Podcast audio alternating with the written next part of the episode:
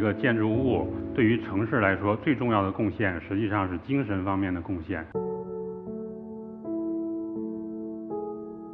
建筑师的基本的任务是去建设城市哈，但是我发现几乎所有的大城市人口激增以后呢，这些城市就面临着一个非常严重的抉择哈，是要灭亡呢，还是要重新获得重生呢？五十年到一百年以后呢，这个城市已经不可能是现在咱们看到的这个样子了。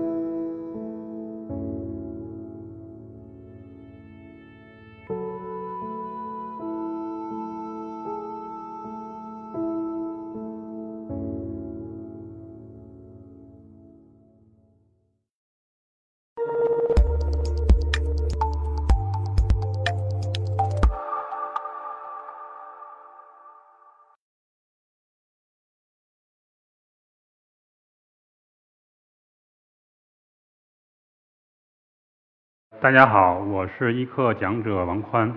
我的本业是建筑师，做了大概有十五年到二十年了哈。那么今天我的主题呢叫“幻想是人类进化的原动力”。刚开始呢，咱们通过这两个项目哈，来让大家明白我这个题目的初衷哈。首先呢，就是中国人几千年下来呢，对于一些这个不存在的这种生物哈，有非常崇高的幻想图腾。其中最重要的就是凤凰。凤凰呢，是我们古代这个家喻户晓的这样一种形象，但实际上它并不存在于真实的自然界当中。它实际上代表了人们对于这个美好生活的一个向往。正好非常巧呢，我们接到了这个青岛市哈，青岛市委托的这个叫“凤凰之声”大剧院这么样一个项目。位于青岛的这个海边儿，就在沙滩上边，大家看到它这个尾巴，包包括它的头部跟翅膀啊，那么这个跟凤凰并不是有非常直接的这个形象的这个模仿，而是呢基于这个幻想的一些思路呢去给它进行一些这个抽象。那这是建成的这个航拍图哈，在天空看到的这么一个凤凰形状的这么样一个建筑物，那么它实际上。在工程技术方面啊，非常大的挑战。大家看到这个凤凰的头部，包括翅膀，包括尾巴啊，悬挑的非常的远啊。这个在建筑工程里边是一个极其大的一个忌讳。当时这个项目呢，建造呢，大概动用了有八百个工人啊，大概日夜无休的去建造它，工程难度非常的大。我觉得一个建筑物啊，在城市里边，对于城市来说最重要的贡献，实际上是精神方面的贡献。那么它自己本身的这个功能性的贡献呢，并不是它最终的一个宿命。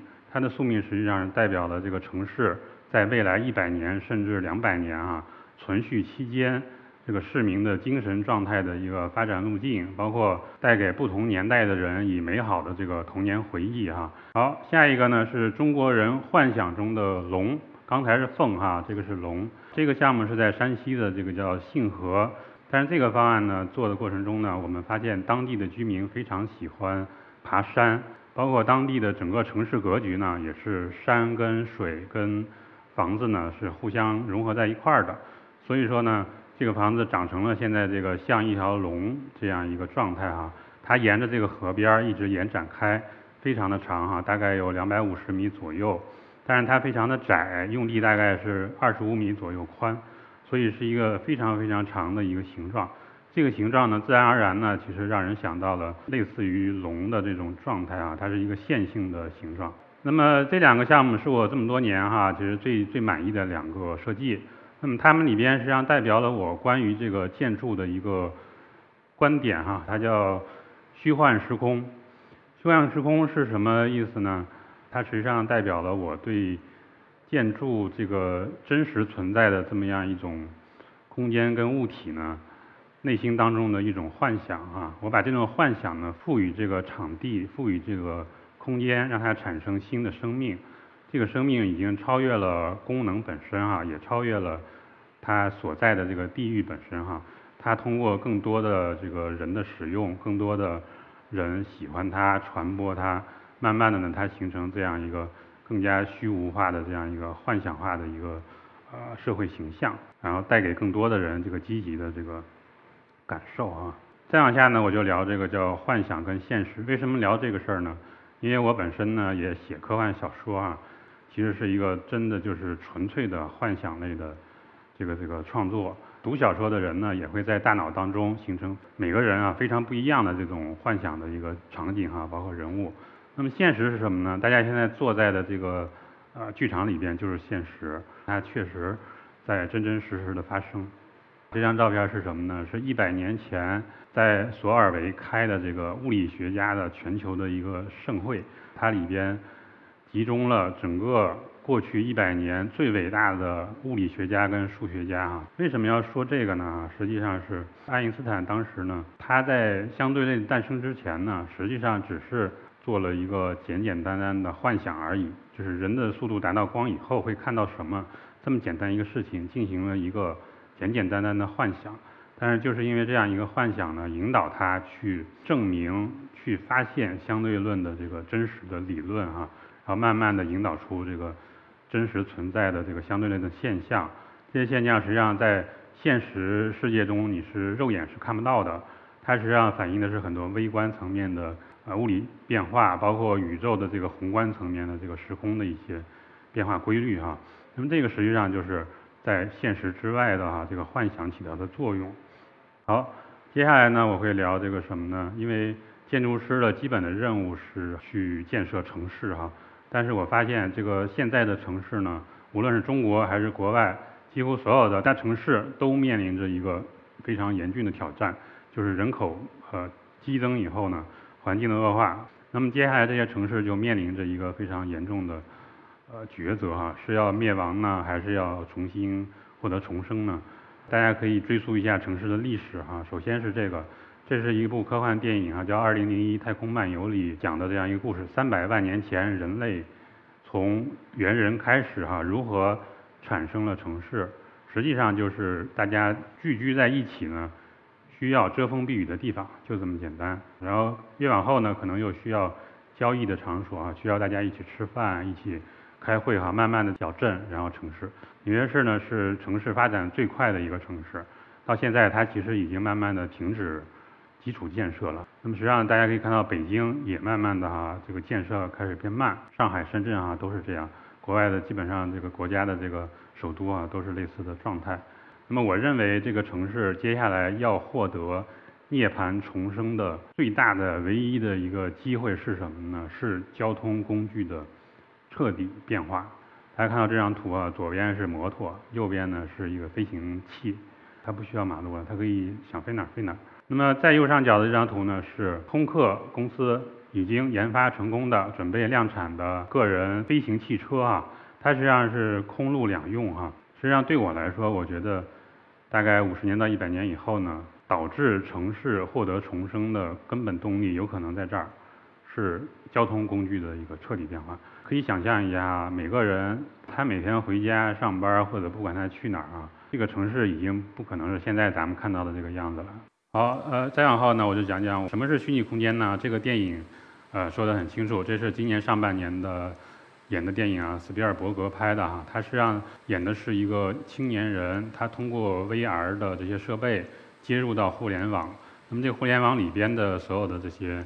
内容呢，全部是三 D 化的啊，这个呢是我认为下一个互联网时代的一个真正活力的一个一个激发点啊。接下来呢，其实很多朋友经常问我哈，推荐一本书，那么我推荐呢就是这个《三体》哈，这本书大家看过以后呢，就能明白我今天聊的这些内容啊。好的，呃，刚才聊到的这些，因为我在海南做教育嘛，那么这个我的教育观呢，一句话很简单，我认为呢，幻想力。是将来一个人是否可以真正成才的关键，尤其是对于现在的小朋友来说。小朋友现在无论你再学再多的知识，百度都可以搜得到，Google 也可以搜得到，人工智能可以在一秒钟之内提供你远超过一步两步、十万个为什么这样多的信息给你去选择。那么这个时候，每个人的这个人类的这个特征呢，不再去用来去筛选信息了。而是用来去做创造性的思想。什么叫创造性的思想呢？我觉得就是幻想力。这个是《西部世界》哈，这部这个美剧哈，我也非常推荐。它里边谈到的也是这个啊人类面临、人工智能下一代哈产生的这个呃现象，非常棒。那么这句话呢是来自于哪儿呢？是《黑客帝国》一九九九年《黑客帝国》电影里的这个话，叫 “Welcome to the real world”，实际上是反过来的。这句话是机器人跟人说的，欢迎来到真实的虚拟世界。好，最后呢，我谈到这个电影哈，这是游戏界非常经典的啊，叫《最终幻想》啊，它大概有二十年的历史了。它的名字叫 Final Fantasy，就是最终幻想。那么我实际上是鼓励更多的人去玩，为什么呢？因为这里边实际上刺激了人去脱离现实世界，产生更多幻想的这样一种可能性。只要你不超过一定的时间啊，你从游戏当中获得的这种快感跟真正获益的啊，对你思想的提高，我觉得是非常棒的啊，远远比啊在马路上堵车要强得多啊。这个 Final Fantasy 的主题曲哈是由王菲女士唱的，她最后呢有这样几句话，非常的耐人寻味啊。英语我就不念了，汉语的意思是什么呢？是女主人公站在酒吧的一个角落里跟男主人公说话，她告诉他说：“你不要再幻想了。”我过来掐你一下，如果你皱一下眉头，说明咱们俩的邂逅是真实的。但是到今天，这样的判断有可能是错的，有可能你的皱眉可能是一个程序诞生的。好，希望大家停止纠结现实跟虚幻之间的界限，让大家一起行动起来，为虚拟世界。做一些真实的事情，谢谢大家。